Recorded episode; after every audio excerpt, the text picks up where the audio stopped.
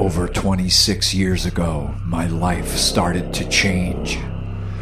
Everything became darker, more confusing. Relatively simple decisions became major obstacles. Pro and con lists, endless mind chatter, internal self debate, and ultimately procrastination due to endless loops of exhaustive perfection seeking analysis. Analyze, paralyze. Life wasn't enjoyable, but a series of should do's and self berating for not being in a different place, a better situation, with greener pastures, faster, or at least as fast as everyone else. Further enslaved by the constant demands of obsessive compulsive disorder, the need to do the right thing the best way counting, order, and patterns needed to be adhered to, or a family member would die of cancer, or the house would burn down. The OCDs led to more anxiety about everything, putting unbearable pressure on myself. This led to depression, which led to even more anxiety and demands to somehow change things. If this cycle could not be fixed, it would kill me. Those are some of the ways being infected with Borrelia burgdorferi affected me psychologically.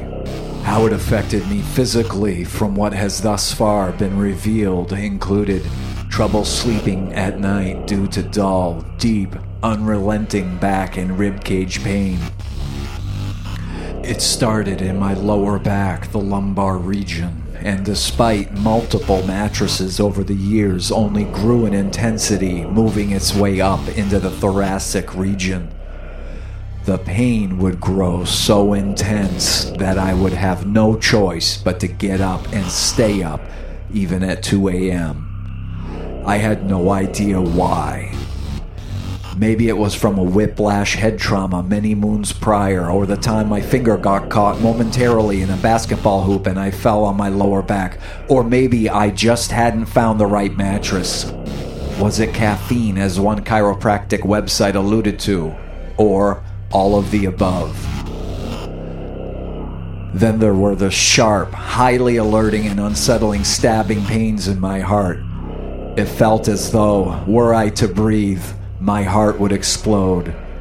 I had no choice but to stop whatever I was doing, wherever I was, until by some miracle it passed.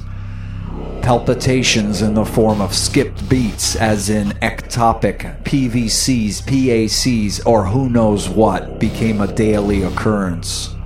The neurologic signs were there as well Palilalia, a complex tic, is a language disorder characterized by the involuntary repetition of syllables, words, or phrases, often at a lower volume or just mouthed. Then there are the Parkinson's esque hand and full body shakes and tremors. Decades of missed opportunities, lost relationships, professional, psychological, and emotional burnout, and finally, the acute symptom that led to the aha realization the cause of my turmoil.